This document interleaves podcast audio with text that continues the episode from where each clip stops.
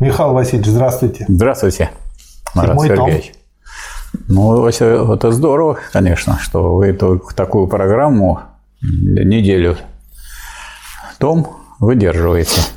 Это очень здорово, и это показывает, я думаю, нашим зрителям, что ничего такого непреодолимого Ну, тут нет в ни решении права, проблемы нет. Ничего тут Читай нету. себе удовольствие. Причем получаешь ответы на такие вопросы, которые долго, долго искал.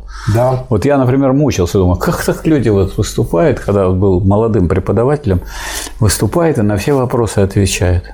Когда я продвинулся так достаточно далеко уже почитать Ленина, я увидел, что круг вопросов, которые задают, уже, чем круг вопросов, которые Ленин раскрывает. Поэтому у меня такой проблема с того времени, что вот мне задают вопрос, и это ставит меня в тупик, практически не бывает. Причем это касается как прошлого, так и настоящего, потому что настолько широкий круг проблем охвачен ну, вот, э, в полном собрании сочинений.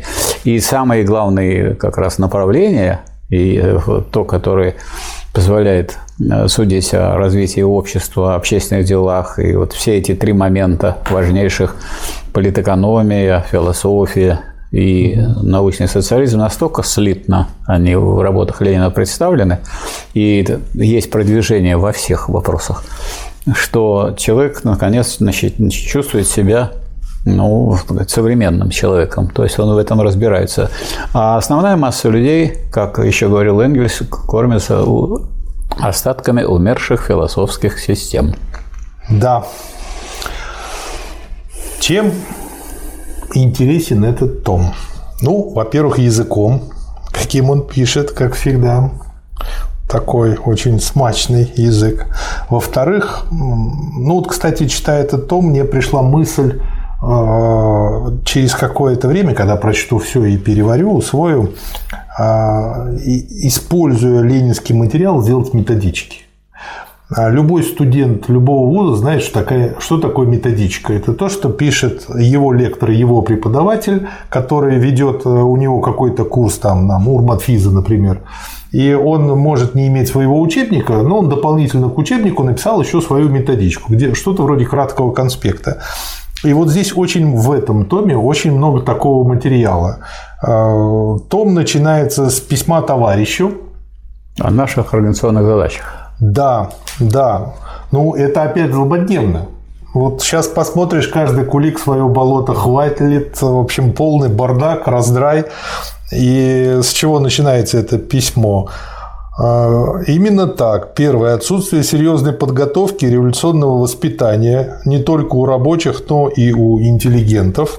Второе. Неуместное и неумеренное применение выборного начала. То есть, как бы зачем очень часто из пушки по воробьям стрелять. Да. И третье. Отчужденность рабочих от активной революционной деятельности. В этом действительно заключается главный недостаток не только Санкт-Петербургской, но и многих других местных организаций нашей партии. Я вот думаю, может, они Ленинград переименовали в Санкт-Петербург, чтобы Ленин был еще более конечно. актуален? Ну да, чтобы было видно, что именно об этом Ленин, вот то, что написал Ленин, тоже к нам и относится в полной мере. Да, чтобы сразу брать и использовать, как бы не переделывая название. Дальше он пишет, что он э, как бы видит структуру партии вот с двумя центрами. Один идейный, а другой э, исполнительный. Ц... Организационный. Да, э, центральный орган и центральный комитет. Объясняет, почему так имеет смысл сделать. Мне это напомнило, есть в теории управления такой термин управление по схеме волчья стая. Оказывается, биологи выяснили, что волчьи стаи рулят два волка, не один. Один более сильный, который берет на себя организационные функции, а другой более умный, который рулит вот этим более сильным, занимается идеологией по-нашему. То есть, получается, схема, она работает практически везде. Ну, можно сказать, что эта схема связана была еще с тем, что внутри у нас же царизм был, и следовательно, преследования страшные, поэтому в полной мере осуществлять функции. А если один орган, просто один орган существует, этот один орган весь арестовали, и все. И все. И все. Значит, один орган по, по необходимости должен находиться где? За границей. Когда-то с какой-нибудь Швейцарии или в подобном государстве, которые, так сказать, ценят э, так сказать, свободу слова и прочего, и прочего, если ты не относишься к их государству. А если это касается другого государства, той же России, да, им да это все равно. Поэтому никто там не препятствует тому, чтобы вы там обсуждали и так далее. Но никакими организационными вопросами там, за границей, да. не получается заниматься, кроме, кроме подготовки съезда. А вот съезд – это большое организационное дело. Да. И, конечно, оно сказать, включает в себя и организационные моменты, что решает съезд, то потом осуществляется. Поэтому, скажем, если вспомнить историю партии, был так, первый съезд всех посадили, и от него больше никаких особенных следов и нет. Это была первая попытка создания партии, но начинать пришлось сначала. Второй съезд – это вот как бы истинное начало уже партии, потому что приняли программу, и с этого существует, собственно, партия как, как реальные, а да. а не как э, номинальные. А уже э, четвертый съезд разошлись после второго съезда на меньшевиков и большевиков. Вот. Меньшевики хотели делать то, что сейчас вот эти делают наши, наши многие блогеры левые и прочие. Они хотят изредка, так сказать, как бы помогать коммунистическим силам. Ну, по сути, КПРФ – это меньшевики. Да, содействовать. Нет, КПРФ, они вроде в организации находятся. Угу. А тут люди у нас совсем ни в какой организации. Вот какое-нибудь движение левых, вот левый фронт, это какая-то не организация, не партия. Угу. И у нас таких вот левых, которые считаются левыми, Леваков. их много, леваков очень много, они иногда чем-то помогают, но и чаще чем-то мешают но они никак не входят в организацию. А у, у Ленина был очень твердый принцип, который съезд поддержал, да. второй, что членом партии считать того, кто не только материально помогает и признает программу устав, но и действует в одной из организаций. Это очень важно, потому что перспектива это вот будет сразу обращаемся к 2017 году. Бывают такие моменты в развитии, когда нужно всей организации делать то, что решено. И да. делать очень решительно и быстро. А если тут это сводится к тому, что начинаются разговоры и, сказать, разная болтовня, то никакой революции никогда не получится. Да. И вот с меньшевиками разошлись. Вот что интересно, что настолько определенно и твердо Ленин эту линию проводил, что разошлись сразу после второго съезда. Третий съезд собирали без меньшевиков. Четвертый съезд, поскольку были, так сказать, плакальщики с той, с другой стороны. И плакальщики mm-hmm. были и со стороны меньшевиков, наш стало и меньше. Наши жалостливые. А наши жалостливые, вот мы ушли, там такие вот видные люди, важные, так, Мартов и так далее. Давайте мы будем соединяться. Соединились. Да? На четвертом съезде. После на четвертом съезде соединились, и э, большинство получили меньшевики. Большинство получили меньшевики, денежки, которые большевикам дали капиталисты, вот, в том числе те, которые помогали партии, в том числе Морозов. А, большевики, а капиталисты эти помогали не болтающим, а действующим. И они, э, так сказать, передавали большевикам. И деньги попали в руки меньшевиков. После этого Ленин столько написал заметок, писем, требований и так далее, чтобы обратно получить эти деньги для большевиков. Но меньшевики их не отдавали. Тогда Ленин обратился к э, германским социал-демократам, чтобы они образовали Третейский суд. Они говорят, хорошо, будем судить, деньги давайте сюда. Забрали деньги у меньшевиков, и все на этом. И деньги уехали в Германию.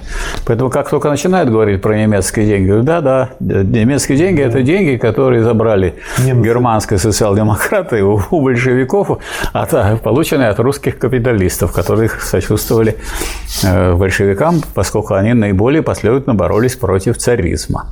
Вот это вполне понятно. Вот такая да. с этим связана история. И все. И дальше вот это все разделилось.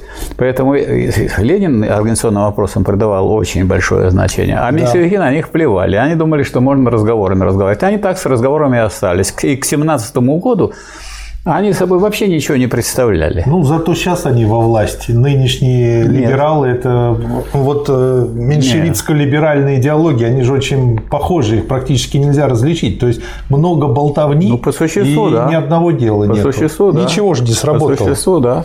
Мне еще что понравилось в этом письме к товарищам? Э, то, что он отвечает на реальное письмо, в котором реальные люди э, предлагают определенного вида организацию. И вот они предлагают, что нужно сделать следующее учреждение, сделать дискуссию для того, чтобы там совещались лучшие революционеры, сделать районные кружки, сделать кружки пропагандистов, сделать представительные сходки и так далее. В общем, перечисляют это все. Да, ну и после, как бы Ленин, когда говорит, что да, эта идея все хорошие, а потом объясняет очень подробно, а зачем заводить отдельное совещание, если это все можно делать с помощью кружков, пропаганды, там всего остального. Потом показывает, почему очень важно учитывать, что ведь царское правительство работает против нас, очень большой объем работы нелегальный, очень много конспиративной э, работы. И если делать по этой схеме, то очень легко все изъять. Взяли, собрали лидеров, через 3-4 месяца кружка нет. И через э, да. несколько лет, а то и десятков лет снова это возродится. Да, да. да. То есть получается, как да. бы зачистили, как да, от сорняков, да, и долго да, потом да. не будет. Вот, поэтому он тут всегда пишет, что э, должно быть э, такое сохранное место, куда все мы материалы дублируются и копируются, чтобы у всех была возможность кружков э, задать вопрос напрямую в центральный орган, и э, чтобы они были уверены, что их вопрос точно дойдет, что там ответ. То есть э, я еще обратил внимание на то, насколько для него важна была обратная связь информация о тех людей, которые, как говорят часто, в поле. То, чего, в общем-то, сейчас просто катастрофическая проблема. А, вот. И э, дальше он расписывает, как э, должны работать посредники, э, как должна распределяться литература, как и из кого должны набираться лидеры местных кружков, как должны быть организованы комитеты, там районные, центральные и другие, как должно происходить голосование. В общем, подробно, подробно, подробно, подробно все это расписывается настолько, я говорю, что из этого просто можно сделать очень хорошую методичку, и... Это и была по существу методичка. Да, ее сейчас просто да, нужно изложить да. современным языком. Да. А, и я думаю, это будет очень полезно для всех, э, не только для партийной работы, но для любых, э, кто хочет сделать работающую структуру. Вот. По поводу заводских э, кружков, почему это важно. А вот. Э, по поводу того, а, почему как бы можно делать простую структуру, когда есть небольшое количество опытных стариков, и как они а, могут э, всем этим руководить без э, бюрократии излишней. Вот. Очень полезный материал. И а вот... кличка у Ленина была партийная старик. Старик. А, ну вот. Угу. Да, вот. Обязательная передача в сохранное место, в скобках, и в бюро партии при центральном органе и ЦК связи с этим кружком, чтобы их не терять. То есть э, продумано очень хорошо. И вот дальше он пишет, мы подошли тут к весьма важному принципу всей партийной организации и партийной деятельности. Если в отношении идейного и практического руководства движением революционной борьбой пролетариата нужна, возможно, большая централизация, то в отношении осведомленности о движении центра партии, а следовательно и всей партии вообще, в отношении ответственности перед партией нужна, возможно, большая децентрализация. То есть, как бы тоже очень как бы хорошая и понятное построение структуры. То есть, как человек, который занимался э, реинжинирингом бизнес-процессов, я еще и такое управленческое удовольствие э, получил. Потом э, вопрос об уставе, о том, что в сущности можно -то поначалу где-то в кружках, например, обойтись и без устава. То есть он там не нужен. То есть должен быть устав партии, но не кружка. Вот. И говорит о том, что на первом месте работа, а не бумажные уставы. То есть такая очень классная, хорошая методичка. А всем рекомендую. Конспект будет, как всегда, фотография в конце. А следующее э, такой вот э, для меня раздел я пометил, это политборьба и политиканство. Полит? Борьба, политическая борьба да. и политиканство. Угу.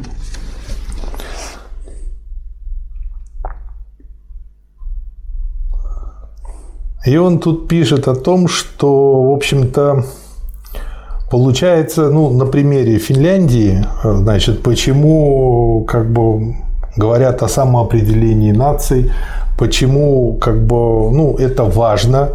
А, и, собственно говоря, получается, что а, ну, тут описывается про то, что сейчас как бы царская власть постепенно отказывается от всех своих обещаний, и по этой причине получается, что Финляндия просто становится обычной частью России, и как бы почему это плохо. Вот. И э, ну, то есть тут э, начинается вот это, или продолжается вот эта линия о том, угу. что насильно объединить нации невозможно. Нельзя. Да. Потому что если вы насильно их объединяете, то вы насильно должны будете и удерживать. А да. если вы хотите да. объединить нации уже в период не феодализма, а при феодализме и другого способа объединения нации, кроме как огнем и мечом, и при рабовладении тоже, и нету, даже и нечего и думать. То есть надо тоже понимать разные исторические моменты. А здесь уже, когда есть либо свои феодалы, да да, так сказать, а потом уже своя буржуазия. Здесь уже в период так сказать, буржуазного развития, а буржуазное развитие налицо. Уже позади тот самый третий том полного собрания сочинений, где говорится о развитии капитализма в России, и Финляндия капиталистическая, и да. Э, Россия в целом капиталистическая, поэтому если вы хотите соединить э, буржуазные нации, то если вы хотите их, как сказать, огнем и мечом соединять, это будет война и кровь. И на крови это дело уже не построишь. Поэтому единственная и самая твердая и прочная основа – это, ну, это признание отрицательного права право нации на самоопределение. Да. И Ленин объясняет, почему оно отрицательное. Потому что это не призыв к отделению, да. а самоопределение, ну, вплоть до отделения, да, означает, что признается ваше право, но призываем вас к самому тесному соединению. Да. Но право у вас никто не отбирает. И... А если уже право отбирает, ну тогда с вами никто и, не будет соединяться. И при этом тут он еще много раз в разных местах на эту да. тему пишет, что мы это право признаем, но мы вместе с признанием права оставляем право за собой как бы бороться. За и, самое честное как слияние За самое честное слияние и да. как бы объяснение, почему да. это мы да. считаем И Ленин приводит важным. пример такой, что вот ну, возьмите обычный брак. Брак, э, значит, э, если мы возьмем царизм, то тогда при царизме Нельзя было расторгнуть брак. Угу. И поэтому можно говорить о том, что тут принуждение было в рамках брака и так далее, и ненавистные были люди в рамках одной семьи. Да.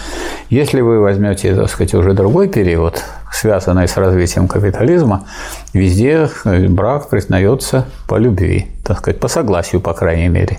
Угу. Да? Да. И если нет этого согласия, то вас никто и не зарегистрирует. Вас спрашивают, вы согласны вы на это или нет к ЗАГСе, а если не согласны? А если вы не, если вы не признаете право на развод, то, значит, э, тут сразу встает под вопрос, вопрос о союзе. Будут ли люди идти на союз, если они не имеют права на развод? Поэтому право на развод – это обратная сторона добровольности.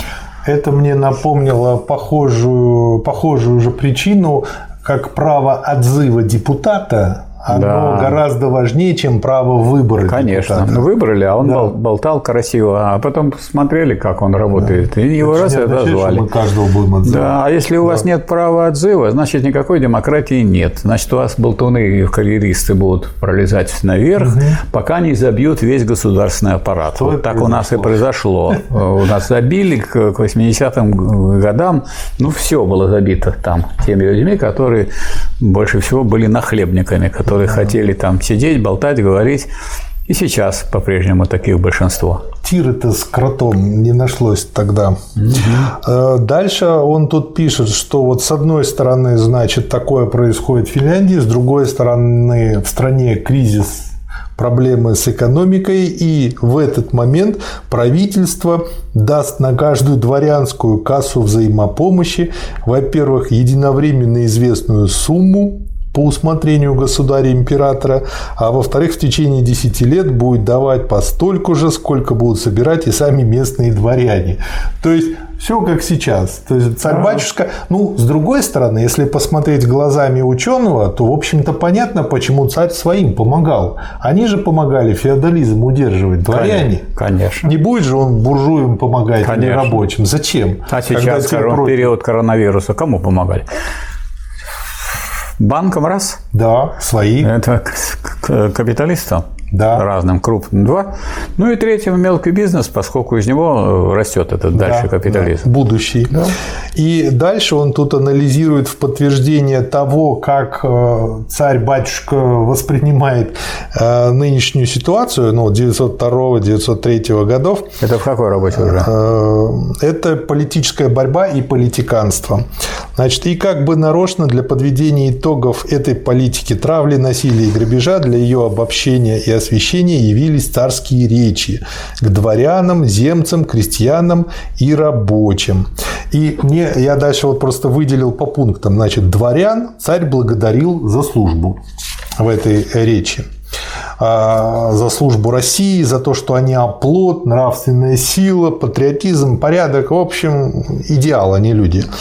Земцам царь ровно ни слова не сказал ни об оплоте, ни о нравственной силе России, ни о службе, ни на страх, а за совесть. Он объявил им коротко и ясно, что их призвание – местное устроительство в области хозяйственных нужд. Это цитата была. Да, и что только пометуя об этом, только выполняя успешно это призвание, они могут быть уверены в его благоволении. То есть их задача чистить конюшни, не будут чистить, им будет плохо, будут чистить, Да. им будет хорошо.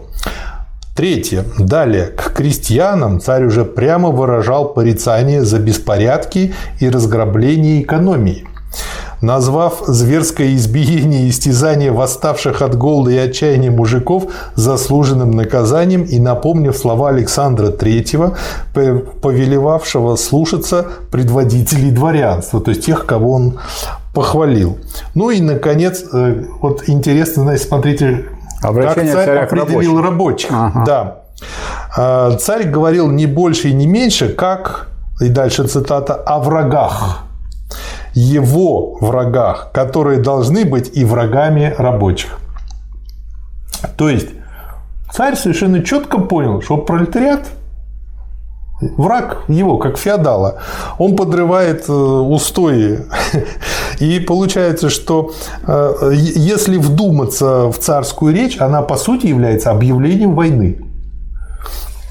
Кому? Причем оно объявление войны рабочим, рабочим и Да. беднейшему крестьянству, да. В первую очередь. И тогда не надо удивляться, что после этого объявления войны война пошла, и эта война закончилась в пользу, Да. в пользу Да. кого? В пользу тех рабочих и беднейших крестьян, которые свергли вот самый тот самый класс, который благодарил, то есть феодалов. Да. Феодалов. И получилась буржуазная республика в феврале 17 года. А кто ее установил? Что буржуазия сильно много сражалась? Нет. Ну, как бы первые, так сказать, выступления были в пятом году. Это Рабочие. восстание, вооруженное восстание в Москве. Вот и все. После этого, после этого, значит, спрашивается, кто добыл э, первую думу Булыгинскую? Рабочий класс, который совершил вооруженное восстание в столице. Буржуазия, она же опытна в деле того, чтобы как выехать на чужих плечах. А вы знаете, даже если вот дальше потом будет работа, пролетариат борется, а буржуазия крадется к власти. Борется и крадется. Хорошо. Да, пролетариат борется, а буржуазия крадется. Вот как раз вот тут давайте, Хорошая давайте, метафора. давайте, давайте боритесь, а мы эту власть и получим. И Я так и вот- получилось в феврале 2017 года. Поэтому тут вот интересно, что э, вот вы, так сказать, берете более ранние вещи, а я, так сказать, беру из более поздних, так сказать, каких-то работ то, Из во что это... хороший Да, то, что из этого вырастает. Как начало Да, и результат. Начало и результат. Да. А результат есть развернутое начало. Поэтому вот что интересно, Ульяна, это не то, что вы читаете разные статьи и разные работы, а вы как бы читаете один большой роман такой, Да. исторический, революционно-исторический роман. Сериал. Сериал, да. Дальше он Это, очень... по-моему, это круче, чем «Битва престолов». Фу, ой, ну, ну, ну, ну, вы скажете, Михаил Васильевич, как бы «Битва престолов». Наш кот ее даже не смотрел. Мне понравилось, как он определил политиканство о котором мы говорим, проявляется и со стороны правительства, и со стороны оппозиции мирной, и даже иногда со стороны революционеров, правда, в последнем случае в особой форме, не похожей на предыдущий. Со стороны правительства это сознательное заигрывание, под, подкуп и развращение, одним словом, система, получившая название «зубатовщины». Обещание более или менее широких реформ, это что-то мне напоминает, вот там день Обещ... выборов. Обещаем, наших, да. да. Действительная готовность осуществить крохотную частичку обещанного и требование за это отказаться от борьбы политической. Ну, правильно. Вот в чем Зачем суть бороться? Так уже вам делают, вам делают уже все, а вы еще да, начинаете борьбу, да, вообще да. недовольны. Это э, мне напомнило э, анекдот про Сталина. А, ну, он тут по схеме как бы наоборот вспомнился. То есть воскресили Сталина, он приходит, так, ознакомился с делами, говорит, ну, у меня как бы два предложения. Значит, первое, ну, расстрелять всю Государственную Думу вот, и правительство, а второе предложение покрасить крышу Казанского вокзала в зеленый цвет. Все так подумали, а почему в зеленый? Ну, на что Сталин сказал, ну, я так и понимаю, что по первому вопросу разногласий нет. Вот, так и тут. Зубатовщина покрыть, покрасить крышу вокзала, а кого-то расстрелять получается.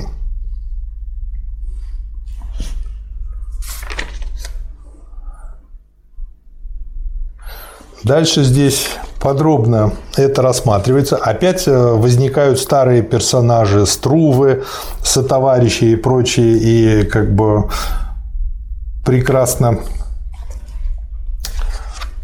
Опять же, по традиции он объясняет их ошибки. И в конце хочу еще сделать одну, процитировать. Пора бы понять ту нехитрую истину, что действительная, а не словесная совместность борьбы с общим врагом обеспечивается не политиканством, не тем, что покойный Степняк однажды назвал самоурезыванием и самозапрятыванием, не условной ложью дипломатического взаимопризнания, а фактическим участием в борьбе, фактическим единством борьбы. То есть, э, по сути дела, получается, что э, так же, как и сейчас, тогда, основная была проблема в том, что вот все пытались идти вот на такой компромисс, продать э, на грош пятаков и, и думали, что от этого будет какой-то выигрыш. Но получается шило на мыло, такая дурная бесконечность, ходишь по кругу, бурление вроде бы есть, а движения вперед нету. Вот вы сказали здесь, что вот он возвращается к Струве и к другим. Вот я хочу сказать для всех э, зрителей и читателей одновременно, что тут есть э, большую часть вообще тома занимает так называемый научный аппарат. Там есть предметный указатель, да. там есть указатель имен, и вот вы можете взять и читать, если закончите том, будете читать этот предметный указатель. Запомнить трудно. Почти невозможно. Почему? Да. Никакой связи, не связано с содержанием. Так сказать, у кого механическая память, может он запомнить. А что касается именного указателя, тем более мертвые, сказать, фамилии, ни о чем не говорящие. Вот я что могу сказать, как человек, прочитавший полное собрание сочинений. Если вы читаете подряд, то эти все фигуры, которые упоминаются, они э, перед вами встанут, так сказать, во всей своей красе, потому что Ленин дает их написание и политическую, и политическое значение каждой фигуры отмечает. Поэтому никакой нужды залезать вот в этот э, указатель имен просто нет необходимости, потому что обо всех, о них Ленин раз скажет, и два, и три, и четыре. Поэтому на самом деле проблема еще более легкой э, является, чем кажется, потому что вот эта вот такая толщина этого э, тома, она, она связана именно с... Нет, она связана с тем, что вот значительная часть в конце, да. ее читать не надо. Ну, тут где-то... Можно без нее обойти, да. Хотя тут все равно есть много интересных моментов. Нет, там, я имею в виду указатели. Это, да. это вы подготовительные это материалы, да. А если да. указатели, вот смотрите их сколько в конце. Да. И примечания, потому что и примечания тоже. Ну, можно их почитать, если уж очень хочется. Но вообще, поскольку Ленин неоднократно обращается к этим фигурам, фактам, и они все в движении. И они всегда и повторяются. Он, они повторяются, потому что развитие состоит да. в движении того, что есть, и это вот целостная картина, взаимоотношения разных классов, развитие экономики, развитие всех сфер общества. Поэтому постепенно вы эту целостную картину будете видеть в движении без того, чтобы вы залезали в конец и читали, что по этому поводу думают те люди, которые работали в Институте марксизма-ленинизма, из которых мы знаем, многие предали этот марксизм-ленинизм, да. и ничем себя, ничем себя хорошим в марксизме не запятнали. Хорошая фраза. Ничем да. хорошим себя не да. запятнал. А, следующая интересная тема – это вульгарный социализм, по-моему, очень удачное название, да. который, значит, исповедовали народники, социалисты, революционеры, эсеры по-другому. И мне нравится, что вот он э, как бы указывает, собственно говоря, точку, э, где начинается расхождение между социал-демократами и социальными и вот, революционерами. И вот какой это год э, Это сейчас скажу. 902-903. Вот второй 903. А в 2014 году это, так сказать, расхождение достигло максимума. Все социалисты, все за исключением там европейского одного социал-демократа Карла Липнихта предали рабочий класс, марксизм и социализм. И э, сказать, не предали только вот большевики, болгарские тесники, ну и, так сказать, наши, если Карл Липнихт пошел в тюрьму, раз он не проголосовал за военные кредиты, за бойню народов, ну и наши, так сказать, большевистские представители в Думе, э, Бадаев, Мурадов, Шагов и Нагин ну, отправились на свежий воздух в Сибирь. А все остальные – все. Поэтому слово «социализм» с того времени, оно вот здесь уже Ленин, так сказать, намечает это расхождение. А слово «социализм» сегодня да. это означает предательство коммунизма. Ну, теперь да. уже так, так то же самое происходит уже и со словом коммунизм. Скажем, э, КПРФ когда она выдвигает этого самого Грудинина, который сейчас вот не постеснялся. Сегодня я видел ролик Грудинин, по которому уже суд решил второй инстанции, что он должен миллиард уплатить. Вот. Он, это тот, который вывозил золото металлическое золото за границу, и его поймали, ну, когда он был кандидатом в президенты, и там свои никак не мог закрыть счета, он теперь обращается к народу, ко всем с просьбой «помогите совхозу имени Ленина». Ну, во-первых, нет таких совхозов не бывает при капитализме, поскольку нет советов, поэтому Это нет ЗАО. советских хозяйств. Это ЗАО, закрытое акционерное общество. А вы можете называть его как хотите румяное солнце, зеленый цветок. Хотите, вот, скажем, э, комплекс, который печатал газету «Народная правда», в которой я главный редактор, государственный э, газетный комплекс ордена Ленина и ордена Октябрьской революции.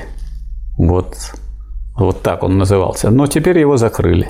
И ни орден Октябрьской да. революции, ни другое, так сказать, ему не, не помогло в данном случае. Поэтому это еще и жулик, который политический, который прикрывает этими словами то, что на самом деле является просто названием ЗАО. А в этом ЗАО у него более 50% было. А следовательно, никто там ничего не решает, один человек, Грудинин.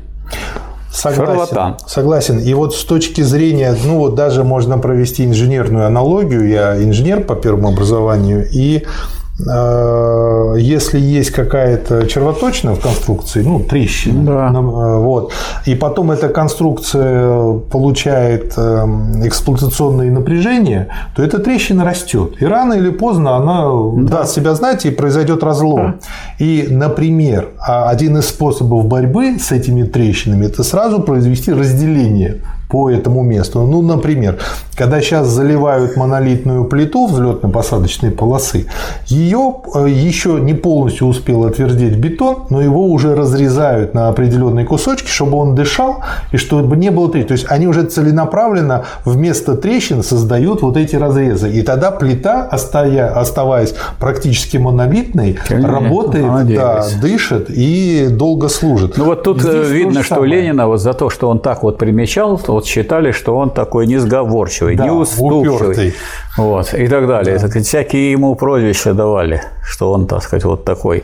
А как показали дальнейшие события, что если бы не его в этом смысле проницательность, которую другие рассматривали как подозрительность, да. то сказать, давно бы сказать, э, мы бы потерпели поражение. То же самое, например, также относились и к Сталину. Слишком уж он подозрительный, слишком он не доверяет некоторым, потому что он не лопух, который может доверять первому встречному и понимает, что в политике измена это очень часто бывает. Да. И поэтому изменников можно видеть где угодно и как и вот угодно. А, та точка расхождения, на которую он указал, что видя основной отличительный признак класса буржуазии в источнике дохода, в скобках пользования неоплаченным трудом других людей, теоретики социальной а, революции усматривают огромное принципиальное сходство в кавычках между сельским пролетариатом и самостоятельными земледельцами, живущими приложением собственного труда к средствам производства. Ну, мы уже в предыдущих выпусках говорили о том, что Ленин показал, в чем там различие. И дальше он, э, следующая цитата, «Несостоятельность этих посылок бьет в глаза.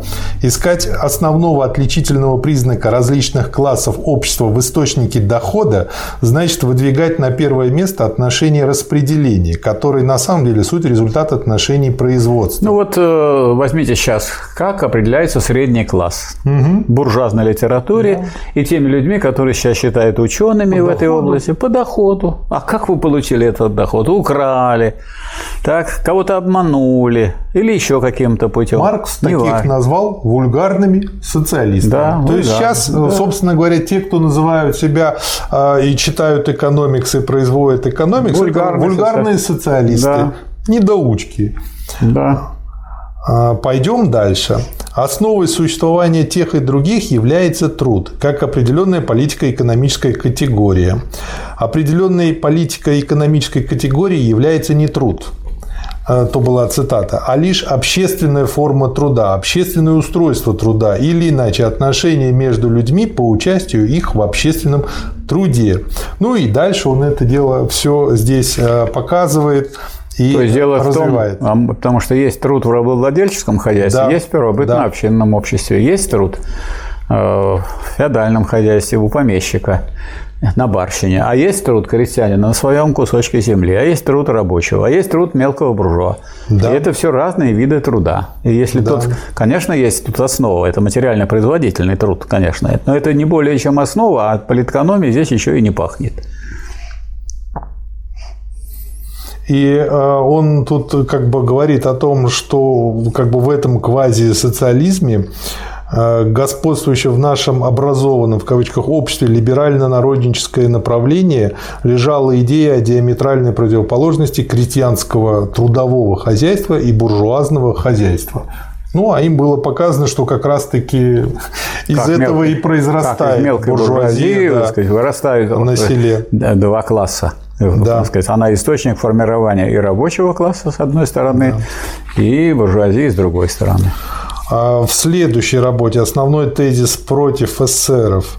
Мне тоже как бы тут, ну вот я просто их как бы склеил вместе, поскольку они на близкие темы а, читаю. Все направление социалистов, революционеров и вся их партия есть нечто иное, как покушение мелкобуржуазной интеллигенции эскоматировать наше рабочее движение, а следовательно и все социалистическое, и все революционное движение в России – Эскоматировать значит, собственно, обмануть, обманным образом присвоить себе результаты чужого труда и тем самым свести на нет весь этот труд, обморочить и провести его. То есть, да. не хочешь, чтобы тебя обманывали, учись. Не, ну у нас и сейчас есть СССР, справедливая Россия. Да, да, да. Как вы думаете, она справедливая? Как писал Ленин? Смотря для кого. Да не, не, не, не, не для кого, потому что, как писал Ленин, справедливость и равенство, первая фаза, даже первая фаза коммунизма дать не может, неравенство остается, и неравенство несправедливое. Да. И он это записал в государстве революции. А люди говорят о справедливости при капитализме. Ну, какая может быть тут справедливость? Справедливая Россия может быть только, соци... только коммунистическая, еще на высшей фазе. А так она несправедливая. Да. Противоречие состоит в том, что партия социалистов-революционеров, эсеров, на самом деле отнюдь не стоит на точке зрения научного революционного социализма, он же марксизм, ни в вопросах международного, ни в вопросах русского движения. На самом деле партия в кавычках это, характеризуется полной беспринципностью во всех важнейших принципиальных вопросах современного социализма. А отсюда вывод получается интересный такой, что партия социалистов-революционеров – это партия не социалистов и не революционеров. И, не революционеров. и люди должны понять, что вот как только они попали в область политики, в области политики очень широко используется обман.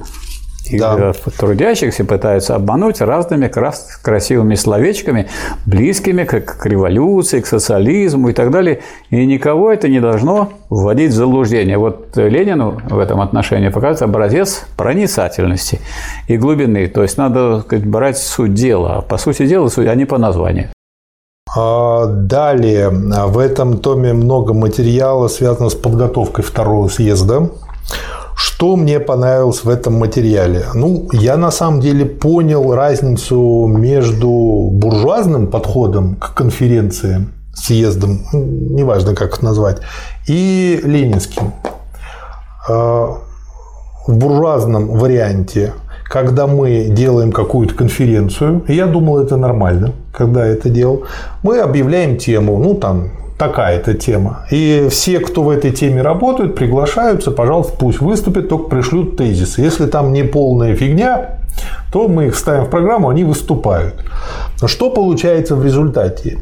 А, получается, что каждый кулик хвалит свое болото, образно говоря, нету между ними никакой взаимосвязи. И как сделать резолюцию?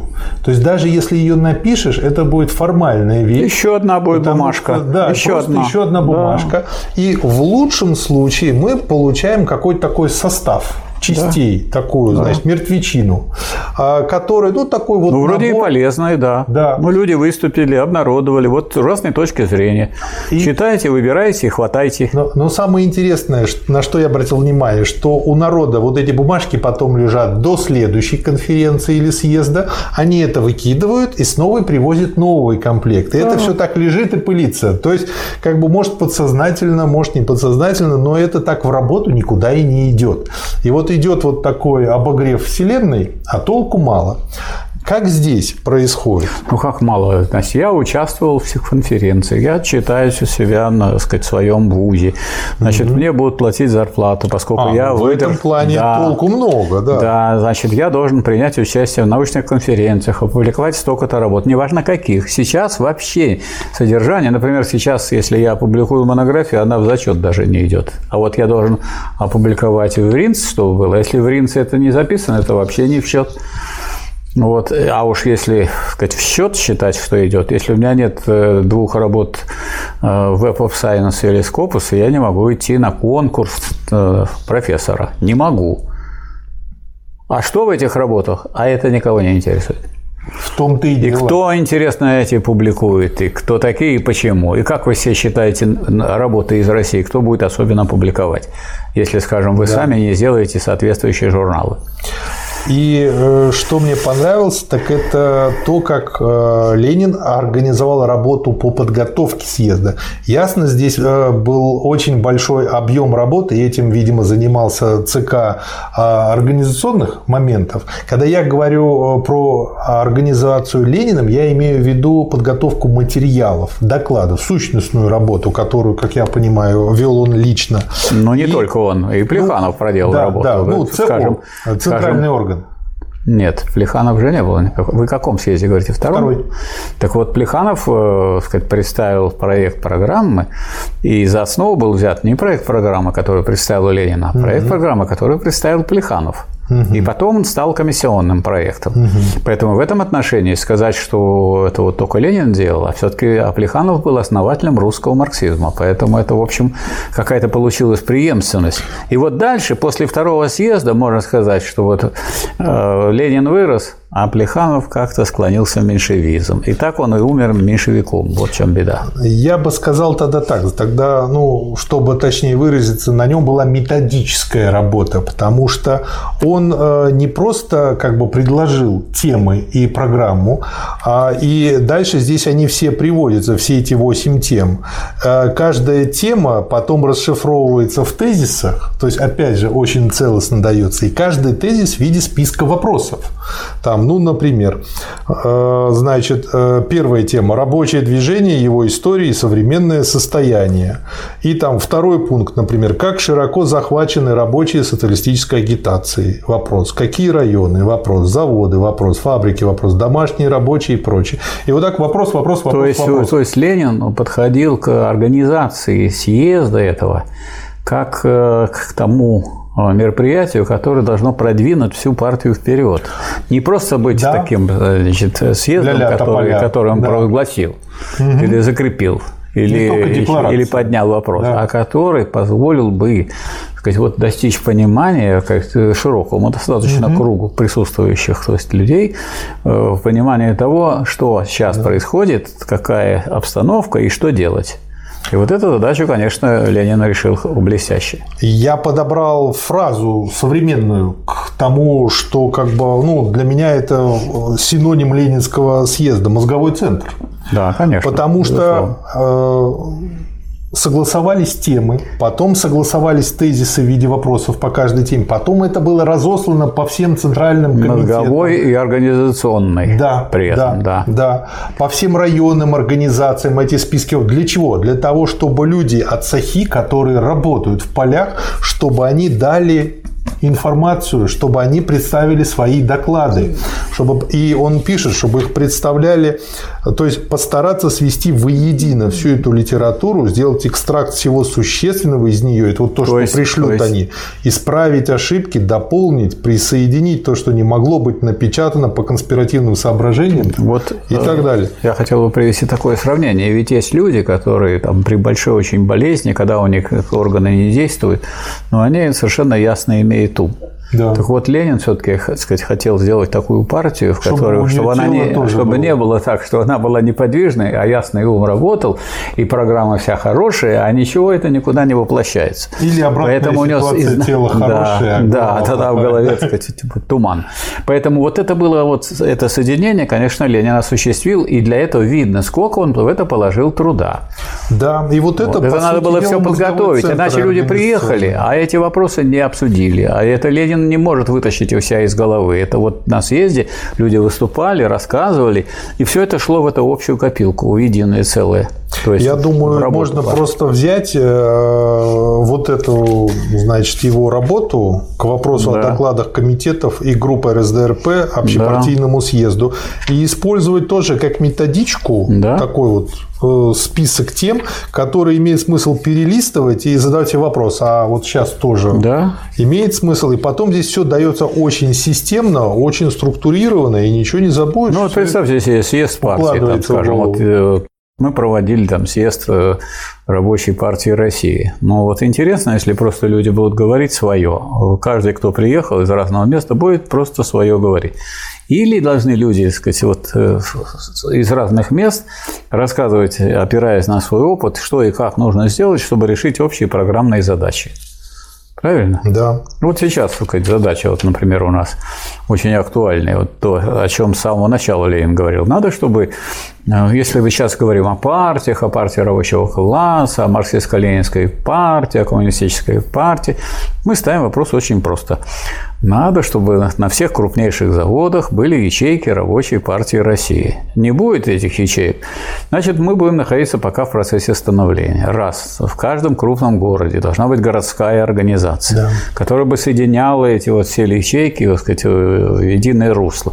И естественно, что тогда и городские, и областные организации вместе образовывают партию. А если у нас один человек на заводе или два – и нету даже организации, то мы на самом деле, при том, что мы ясно понимаем, что нужно просто развивать профсоюзное движение, ставить требования, вести рабочую борьбу. Но чтобы вести рабочую борьбу, надо не один человек, но хотя бы три. Потому хотя что... бы два. Три. Почему? Ну, по нашей традиции Объясняю, три, я почему соглашусь. три.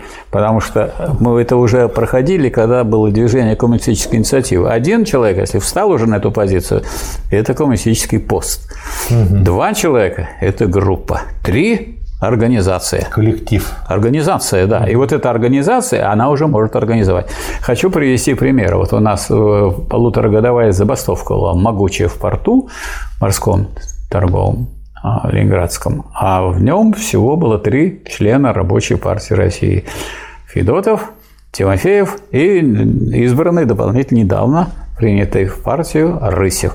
Вот эти три человека. Ну, а уже им помогала вся партия.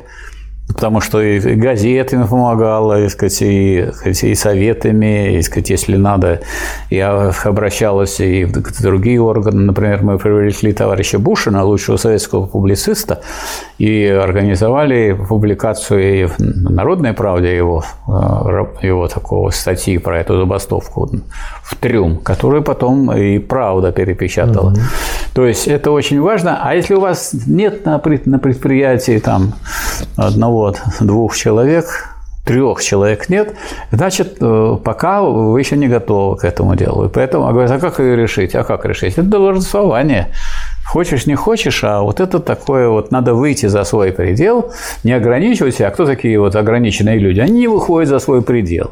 А что такое партия? А партия все время выходит за свой предел. И вот, скажем, Ленин ставит все эти задачи, они все разбиваются на более мелкие. Почему на более мелкие? Крупную задачу трудно решить, а вот ты эту, эту решишь и получаешь для того, чтобы на большую лестницу забраться, на высокие этажи, надо пройти все ступеньки. Ну так вот, ну, две ступеньки-то вы можете пройти, а еще две. И так и поднимаетесь.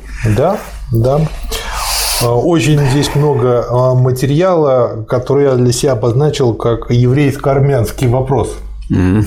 То есть это мне очень напомнило древние еще там 90-х, наверное, годов про расизм в Америке.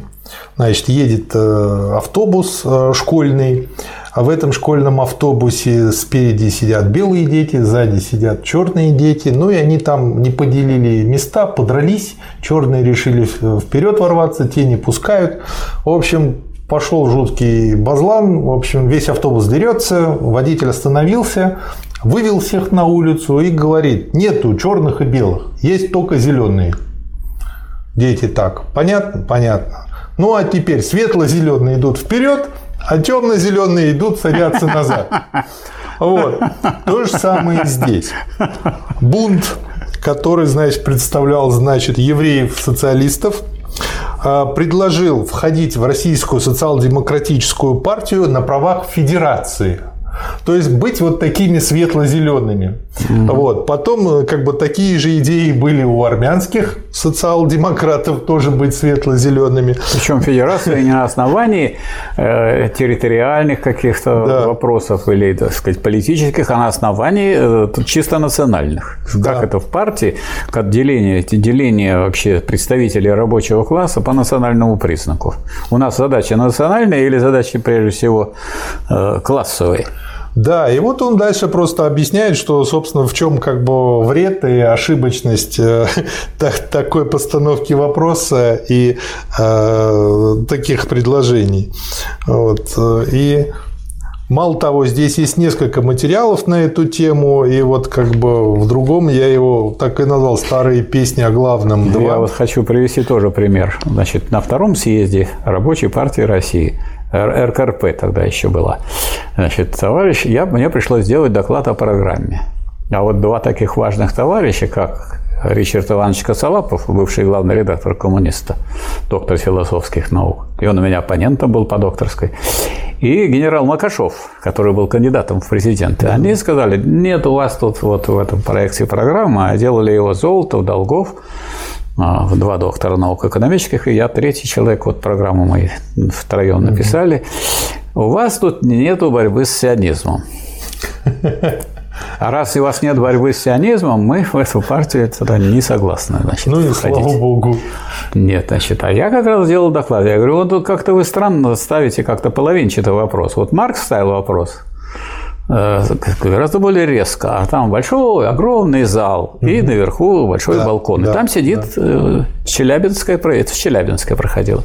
Челябинское руководство, председатель совета, там и еще его вот какие- какие-то команда. Я говорю, ну вот Маркс-то по-другому ставил вопрос. Сам, как известно, Маркс был еврей, но он поставил задачу освободить человечество от еврейства. Зал как охнет весь. Причем, ну, Маркс-то как понимал еврейство? Не в э, национальном духе, Да, а, не от евреев, в а от политико-экономическом. То есть в в погоне за золотым тельцом, в погоне за сказать, какими за деньгами, за доходами. Так это еврейство есть у русских, у украинцев, у белорусов, у всех национальностей есть. У- Ну, и у евреев тоже. У Хазанова есть Евреев тоже, поэтому, поэтому если хотите, то есть, вот, а у нас говорится о пролетарском интернационализме, я говорю, в программе, этого вполне достаточно. И совершенно не, не нужно писать там про борьбу с, отдельно с сионизмом, потому что пролетарский интернационализм предполагает освобождение от еврейства только не в национальном смысле, а в вот в политико-экономическом, как это делал Маркс. Давайте послушаем его, тем более, что он был еврей. И никак его не заподозришь в в антисемитизме. Да, и и- все успокоились. И второе, что И, кстати, после этого э, и Косолапов вошел ну, в партию, и потом и генерал Макашов. Так что это их удовлетворило.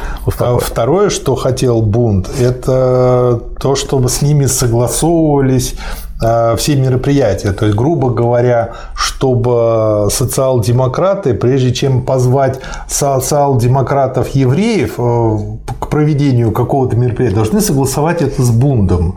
Там, может быть, что по субботам это нельзя, или как-то еще. То есть это двойное, Вот. двойное, какое-то, двойное руководство. Да, со стороны это- ЦК и со стороны Бунда. Элементарный бардак Да, получался. это уже двоецентрие. Да. А двоецентрие – это Да. разрушение партии. То есть это партия, которая не имеет единства.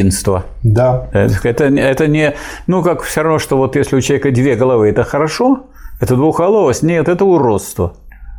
Змей Горыныч сидел пьяный на заваленке, пел хором не в попад. Вот что это. Да-да-да-да. Значит, и же как ставит точку в этом вопросе Ленин?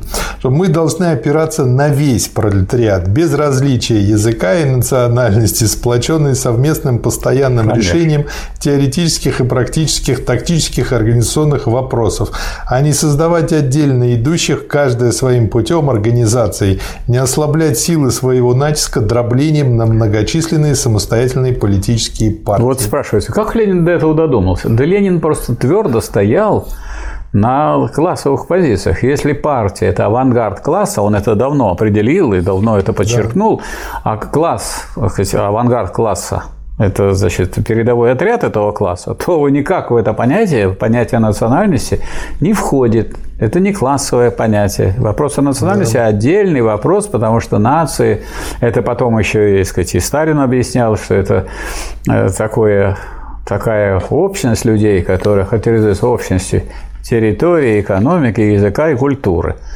Это совсем не класс. Не надо божий дар путать с яичницей. Да. Дальше идет большая работа, а, примерно на 70 страниц к деревенской бедноте. Здесь все подробно, постепенно, последовательно, так же вот как в письме к товарищу про организационные вопросы, разжевывается, собственно говоря, а, о том, э, как партия относится к крестьянам, в чем будет помогать, а в чем не будет помогать и почему.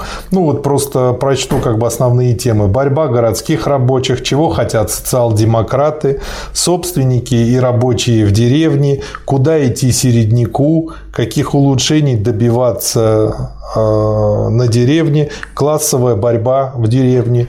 И э, дальше он здесь очень как бы подробно просто объясняет, что с одной стороны, да, э, беднейшие крестьяне, батраки, они уже по сути являются пролетариями на деревне. Но середняки и те крестьяне, которые еще не стали батраками, не сделали выбор, а они по сути дела являются зачатком капитализма, буржу, буржуазии. Не, не только. Они, с одной стороны, за счет капитализма, но они разлагаются и туда, и туда. Да, то есть им нужно сделать выбор. Да. До тех пор, пока они этот выбор не сделали и как бы не приняли ту или иную сторону, а, как бы трудно как бы считать их как бы за своих или за чужих. А вот давайте поставим вопрос по-другому. Это в каком году было сделано? В 902-903. 902-903. А вот эту последовательную линию вот эту Ленин и партия проводила до, до, до самой революции, в момент революции. И в момент революции она пошла сказать, на такое дело, как э, принятие эсеровской программы в земельных отношениях, с тем, угу. чтобы привлечь на свою сторону среднее крестьянство. Да. И да. объявила о том, что она будет выступать за то, чтобы всю землю передать национализировать и передать без, э, безвозмездное, бесплатное пользование.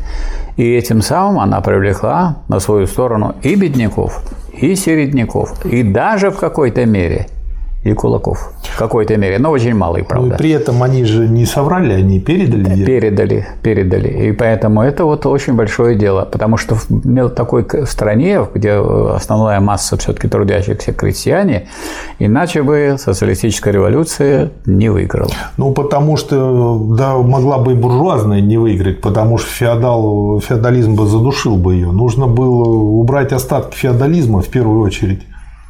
Ну да, и причем с российской буржуазией трусливая, она не, не решала свою да. задачу. Она должна была, между прочим, эту задачу решить, перед, забрать землю у помещиков. Она этого не сделала. И она сделала эту вот э, глубочайшую ошибку, э, которой воспользовались большевики. Они доделали буржуазную революцию и тем самым за привлекли них. за них, за буржуазию, привлекли на свою сторону крестьянство. Но вот я спросил, какой mm. год, потому что, посмотрите, 10 лет работали большевики над тем, чтобы на свою сторону привлечь трудовое крестьянство. Потом да. они, когда был пятый год, вот у Ленина была работа о диктатуре рабочего класса и крестьянства. Угу. Вот, поэтому это, так сказать, вот э, линия работы, которая никогда не уходила, никогда от нее не отвлекалась большевистская партия, и не только на заводах работала, а она работала и в деревне постоянно. Поэтому она была готова к тому, чтобы на революцию поднять так сказать, всю, так сказать, бедняцкую пролетарскую часть народа. И вот, значит, в этой брошюре, э, значит, много, собственно говоря, разделов. Первый раздел – это где рассказывается о борьбе городских а, рабочих, э, во втором, чего хотят социал-демократы, и он тут очень хорошо объясняет, э, что они хотят политической свободы, и объясняет, что такое политическая mm-hmm. свобода. И, по сути дела, крестьянин, он полукрепостным на тот момент оставался. Потому что, с одной стороны, у него уже есть гражданская свобода, он может сам себе выбирать жену, там еще что-то такое делать. Но с другой стороны, у него не было политических прав и свобод. И за это нужно бороться. И он объясняет, для чего нужно за это бороться. Потому что если это не делать, то, по сути, крестьяне остаются рабами помещиков, и русский народ остается до тех пор рабом чиновников.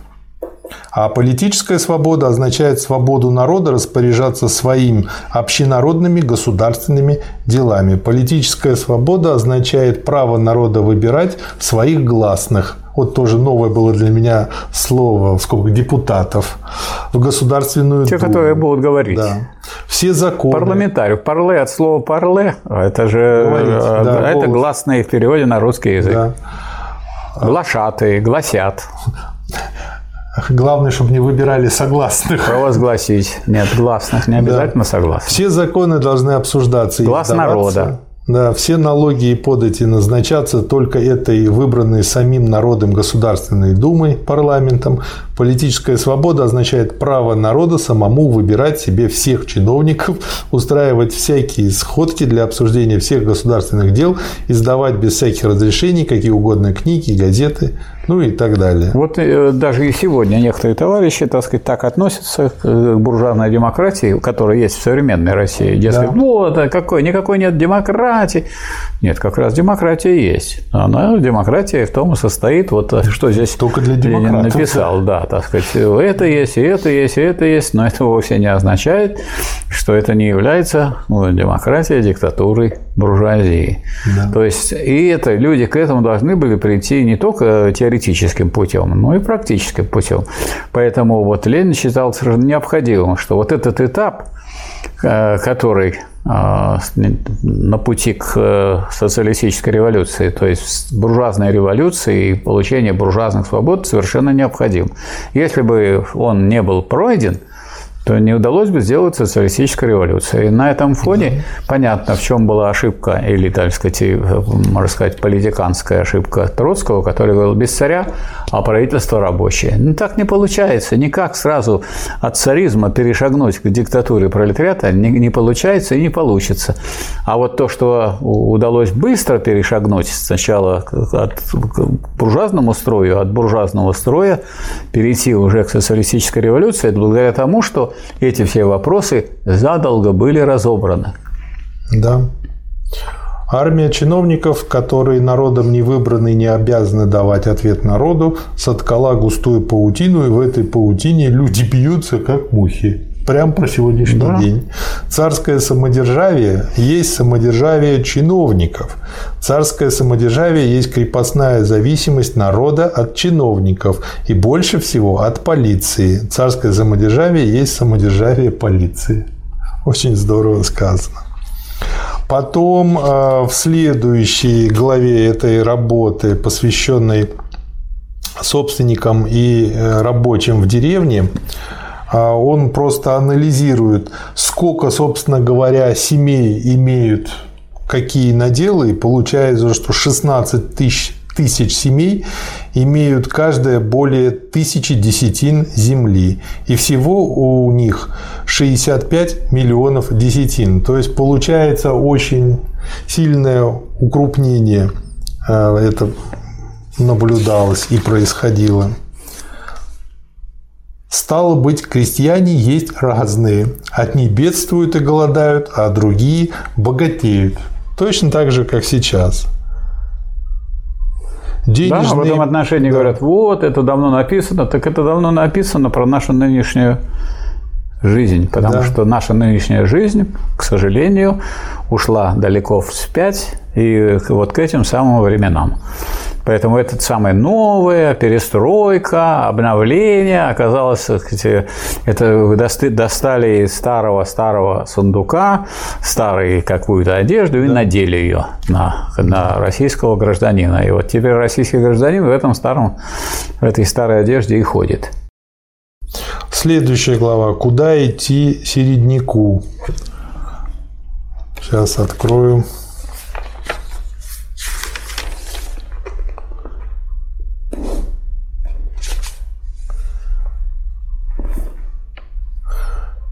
Но когда бедному и среднему крестьянину говорят, что улучшение хозяйства и удешевление плугов поможет им всем из нужды выбиться и на ноги встать, не трогая вовсе богатых людей, то это обман. От всех этих улучшений, удешевлений и коопераций, союзов для продажи и закупки товаров, гораздо больше выигрывают богатые – Богатые становятся все сильнее, все больше теснят и бедноту, и средних крестьян.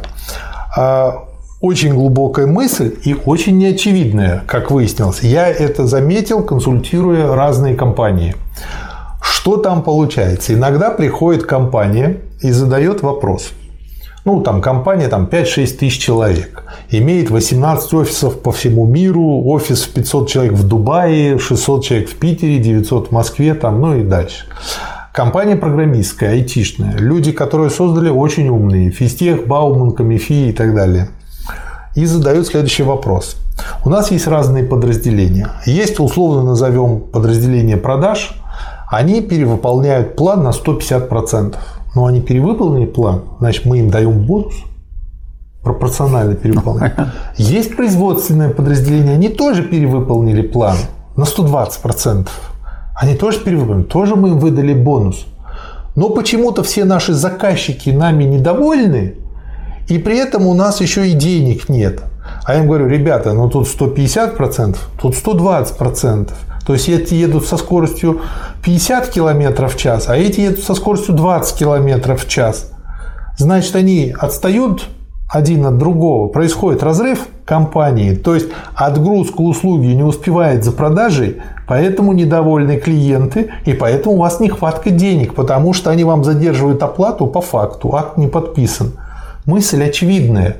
Но на это нужно посмотреть диалектически, это надо увидеть. Вот Ленин это тут показывает только на примере, что да, богатеют-то все, но богатые богатеют быстрее и больше, чем бедные. И опять же получается разрыв. То есть на самом деле тонкий момент состоит в том, что неважно, беднеешь ты или богатеешь, а важна вот эта относительная скорость, которая образуется, и куда идти среднему крестьянину, потому что как бы у него как бы его э, кормовая база сужается, сужается, ну, вот сужается, образуется больной ноль. вопрос сегодняшнего дня.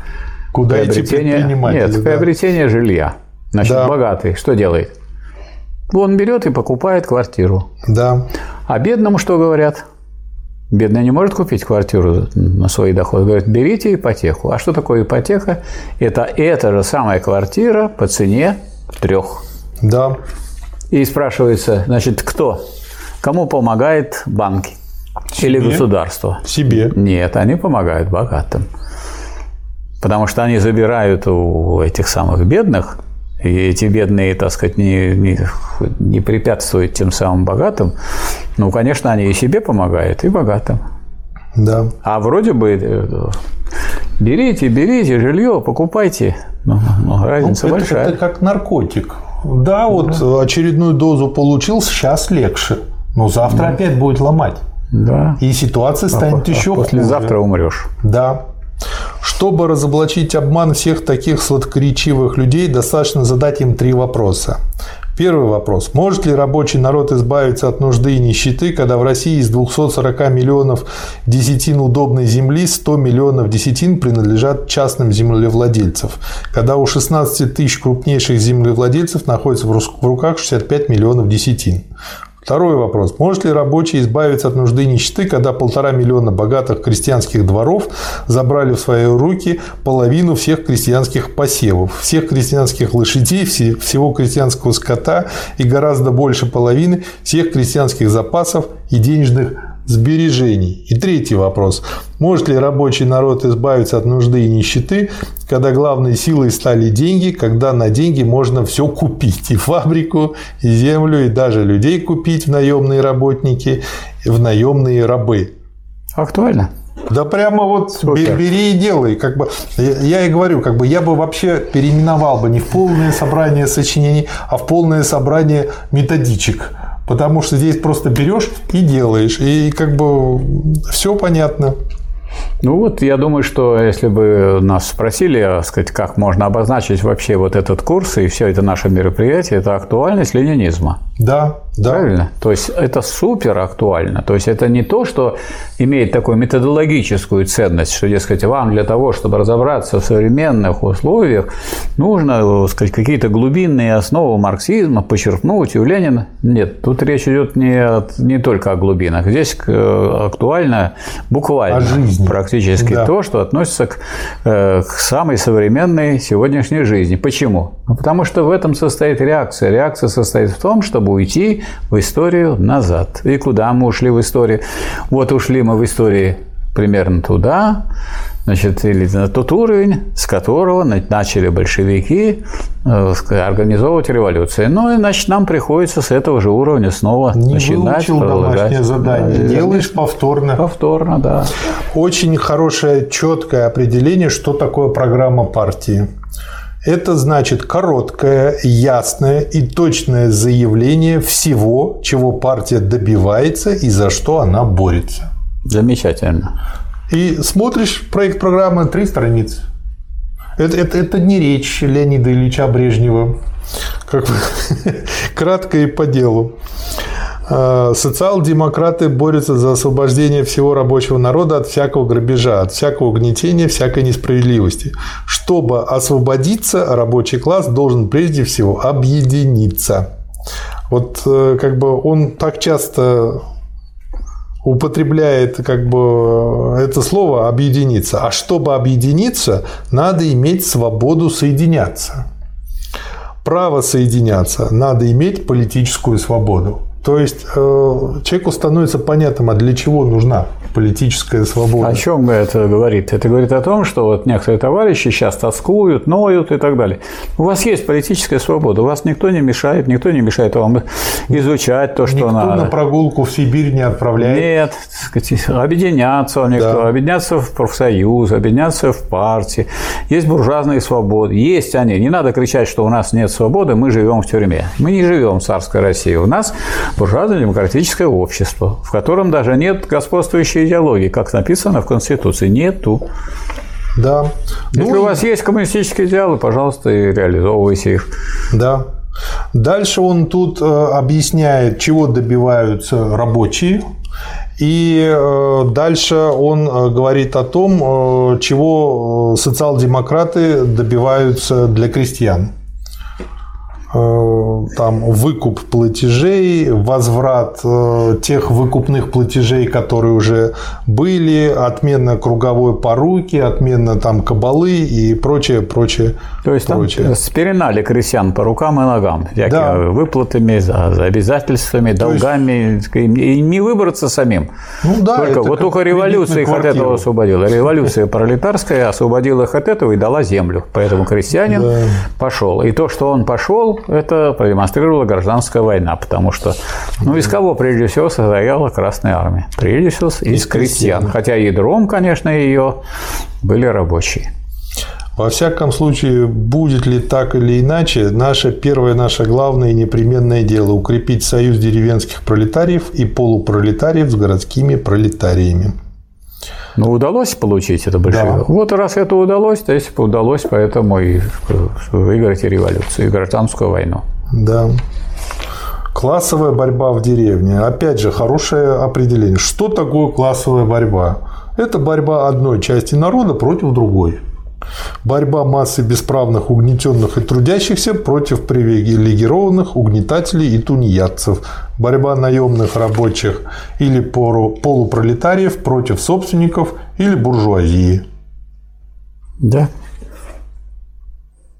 Сознательные рабочие всеми силами постараются помочь крестьянам ясно понять, почему было подавлено первое крестьянское восстание – 1902 году и как надо сделать, чтобы победа осталась за крестьянами и рабочими, а не за царскими слугами. Вот Ленин не говорит, что победа осталась за крестьянами, поскольку вот наука говорит о том, что угу. крестьяне, как сказать, такой класс двойственный, мелкобуржуазный, они самостоятельно выиграть не могут эту битву, а с рабочими да. могут. Да. Ну и оно было подавлено... За землю, за волю, за лучшую долю. Да, потому что это было восстание темной несознательной массы. Не было теории, не было практики. И не было, не, не, не было, было последовательно союзника, да. которым является рабочий класс.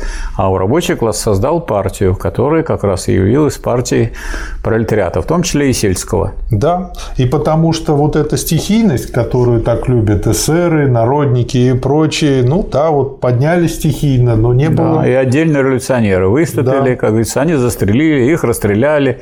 И что? А ничего, да. так сказать, и все остается тем же самым.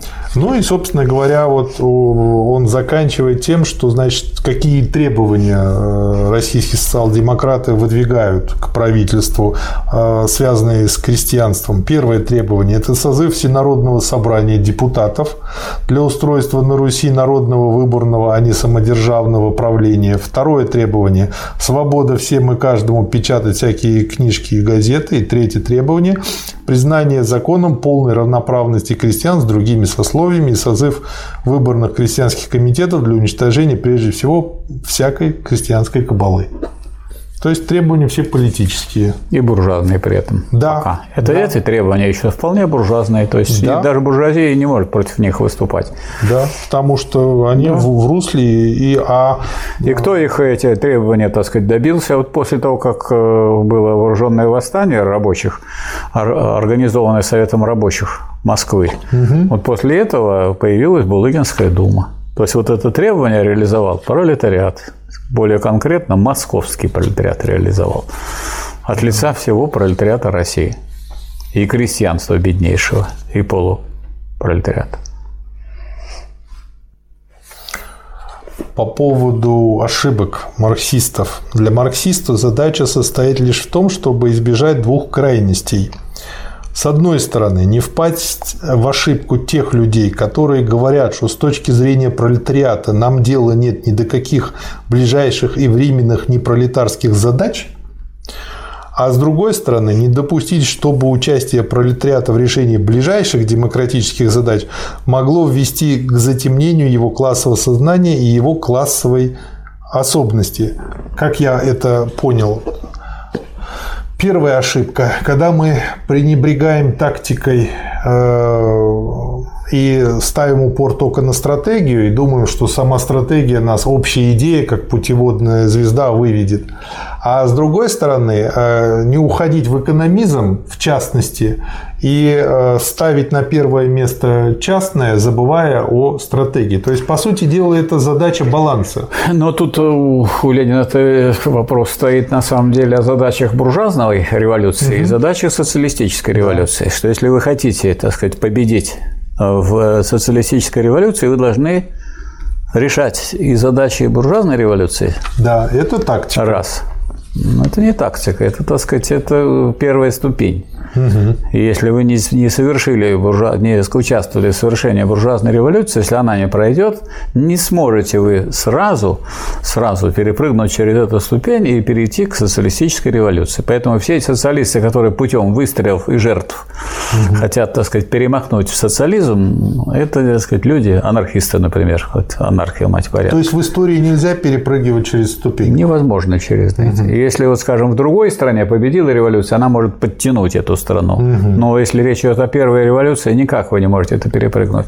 Поэтому, с одной стороны, вы должны, так сказать, не замыкаться, вот э, видеть, что у вас есть союзники в решении вот этих промежуточных задач. А если вы реш- не хотите эти промежуточные задачи решать, это вы все равно, что хотите, так сказать, вот на лестничной площадке перепрыгнуть сразу на следующую площадку, не пройдя по ступенькам. Пройдите по этим ступенькам, а когда вы проходите по ним, вы решаете и приближаетесь к своей последней. И вот на последней ступени вы шагаете уже точно именно туда, куда вы хотели попасть. А ваши союзники могут отпасть по дороге. Я подумал, что еще очень важно, я при этом экономлю силы, Да. которые так бы на прыжки растратил. Да, потому что вы, со- вы должны союзников привлечь к тому, чтобы они вместе решали. Решать, вы должны вместе с буржуазией решать. Не случайно буржуазия помогала большевикам, в том числе финансами. Да. Не случайно буржуазия поддерживала, скажем, в той или иной мере то же самое и даже восстание, которое было у рабочих в Москве. Да, они так подумали, что по- поддерживаем, они сделают за нас всю работу. Да. Да. Но в этом плане они очень разумно Да, с их точки да, зрения рассуждали. да. Да. Поэтому, и, а с другой стороны, большевики эту поддержку принимали в том смысле, что потому что они думали, что большевики на этом остановятся, а большевики пойдут и дальше, пока дой- не дойдут до своих задач, собственно. Но нельзя перех... Вот это вот была большая проблема, которая и Сталину досталась, борьбы с троцкизмом, который все время э, преподносил вот эту идею, что без царя правительство рабочего. Дескать, царизм свергнем, мы установим диктатуру пролетариата. А Ленин говорил, так никак, никак не получится. Ну, хоть какое-то время, сколько-то вот месяцев надо для того, чтобы рабочий класс работал 8 часов, а не 12. Как вы думаете, если рабочий класс работает 11 с половиной часов, может он установить свою диктатуру? Не может. Да он просто не знает даже, как Да. это сделать. А Даже вот- если бы мог, он просто не знает. Да, если, да и знать он не может, потому что он после Да. 11 с половиной часов Только может только, боится. да, только лечь спать. Поэтому вот то, что что произошло э, в Петрограде уже, когда рабочие явочным порядком установили 8-часовой рабочий день, было необходимой ступенью для того, чтобы совершить социалистическую революцию. Потому что если бы они не сделали, они бы не смогли. А вот закрепить как говорится, объявить декретом о 8-часовом рабочем дне, это значит закрепить то, что уже сделали рабочие, они уже это себе установили. Да. Следующая тема этого тома – национальный вопрос в программе российской социал-демократии. Социал-демократия всегда будет бороться против всякой попытки путем насилия или какой бы то ни было несправедливости извне влиять на национальное самоопределение.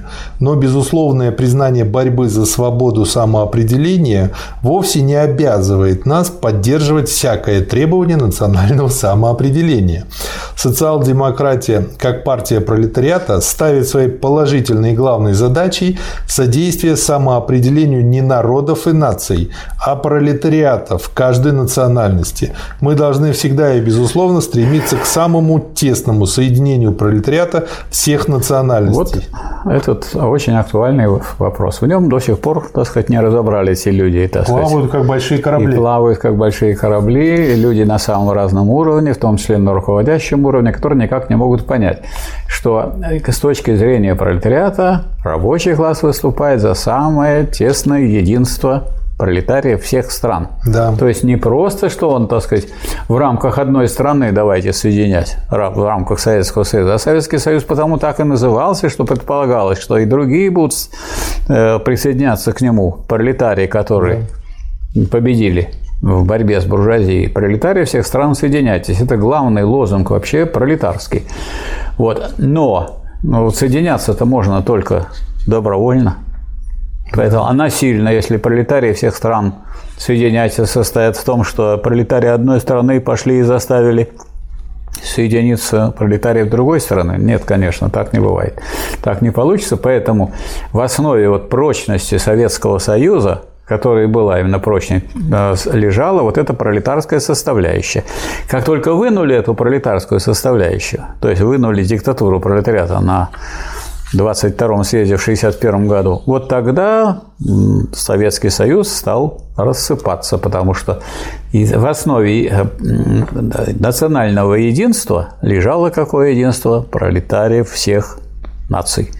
Вот что лежало. Вот этот стержень был вынут э, ревизионистами на 22-м съезде в 1961 году. Вот да. с этого пошло распадение, уничтожение и так далее. Когда говорят, вот это из-за того, что, видите ли, мы приняли право нации на самоопределение. Не из-за того. Право нации на самоопределение – отрицательное право, означает, что да. нельзя соединяться путем насилия. Ну, Владимир Владимирович любит сейчас порассуждать на эту тему. Ну, Статью, программу. Он, не прочитал, он написал. не прочитал это. Значит, надо ему посоветовать прочесть Прочитать. седьмой том. Да. Владимир Владимирович, Читайте седьмой том. Да, пожалуйста, Владимир Владимирович. Ну, у него очень много всяких забот, поэтому тяжело ему, но я думаю, может, прочтет. Ну, может быть, ему как бы... У меня есть опыт э, отправки президенту писем, и я потом получил ответ, что дошло. Может быть, распечатать, запечатать и отправить? Целый том не прочтут. Нет, нет, только вот тут вот. Э, да, это будет полезно, да. Хорошо, да. да. Мысль, да, надо подумать. Надо, там, там, там хорошо работает система, они отслеживают, да. Да. А, как назовем этот выпуск?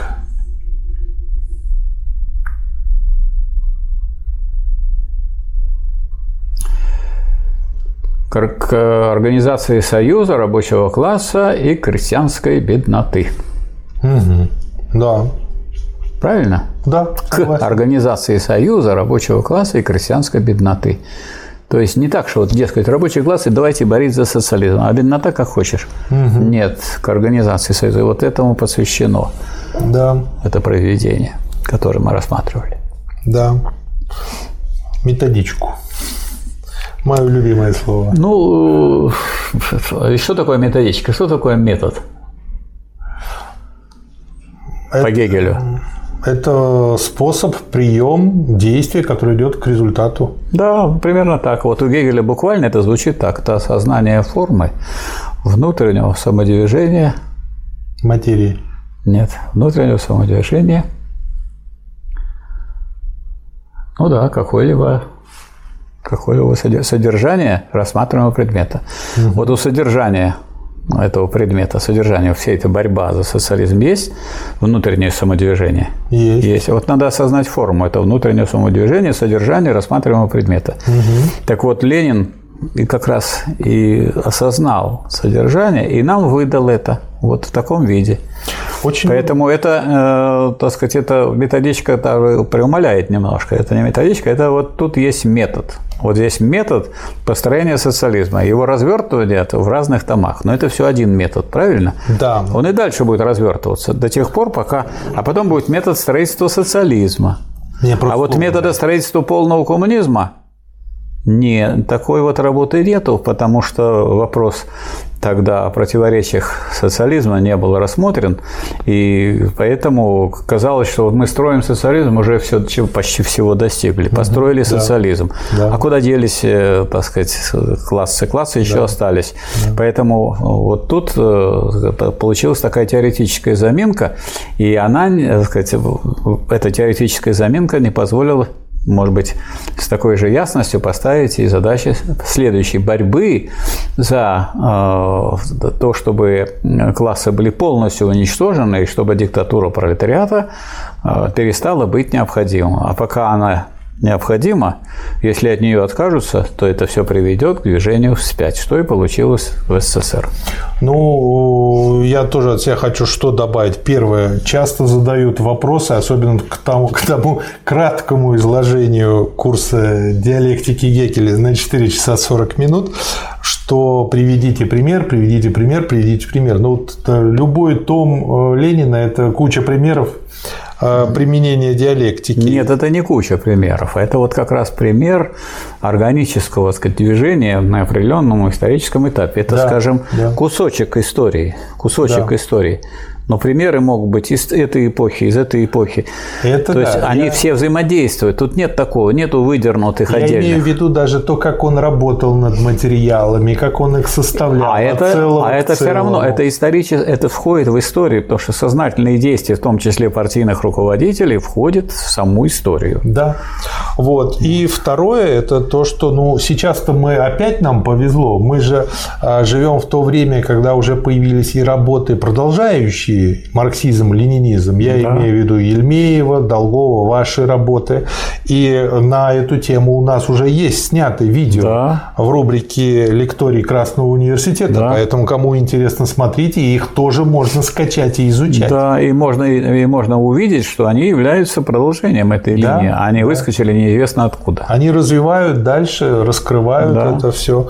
И понятно, куда уже идти там после 61 года. Да, и, и даже понятно, что если вы только экономите рабочее время и не превращаете его в свободное время, вы так сказать, делаете исторический тормоз. Да. И тогда да. эта экономия идет только в обогащение некоторых, а вовсе не в свободное развитие всех. Да, да. Так получается. Да. Спасибо, Михаил Васильевич. Вам спасибо. Спасибо, уважаемые Спасибо, товарищи, за внимание.